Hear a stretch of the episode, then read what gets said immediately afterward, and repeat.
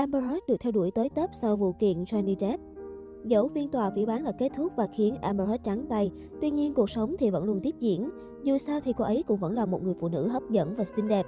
Cho nên sau khi độc thân, Amber Heard được nhiều người theo đuổi là điều dễ hiểu. Theo đó, Lil Pump đăng thông điệp gửi đến người đẹp hơn 14 tuổi trên mạng xã hội Instagram.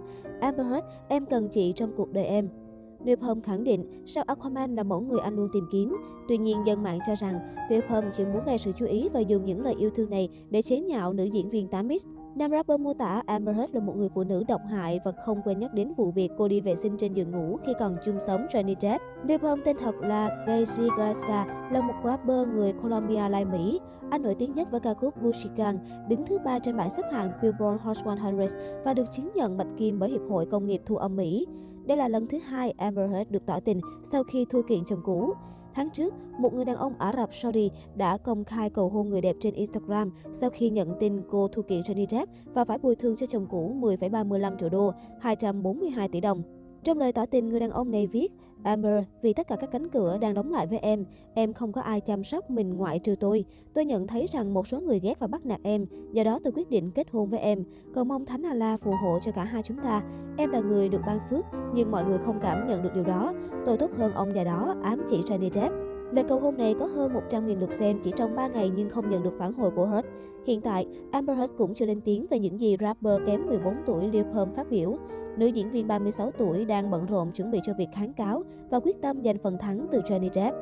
Ngày 21 tháng 7, cô đã nộp đơn lên tòa án phúc thẩm Virginia, Mỹ xin hủy kết quả xử án của bồi thẩm đoàn hồi tháng 6 vừa qua.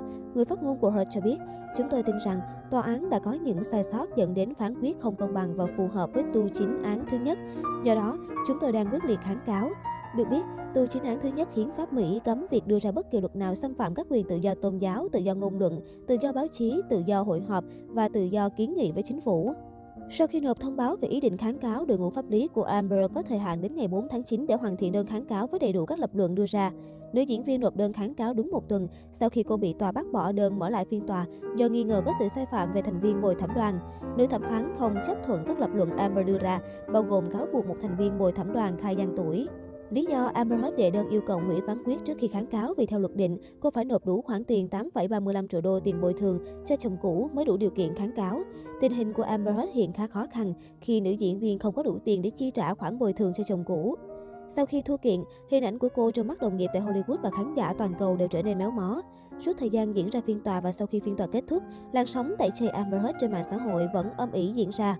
Trước động thái mới từ phía Amber Heard, phía Johnny Depp cũng lên tiếng phản hồi. Bồi thẩm đoàn đã lắng nghe các bằng chứng được trình bày trong phiên tòa kéo dài 6 tuần và đưa ra phán quyết rõ ràng nhất, nhất trí rằng bị cáo đã bôi nhọ ông Depp trong nhiều trường hợp. Chúng tôi vẫn tự tin vào lập trường của mình và phán quyết trên được giữ nguyên.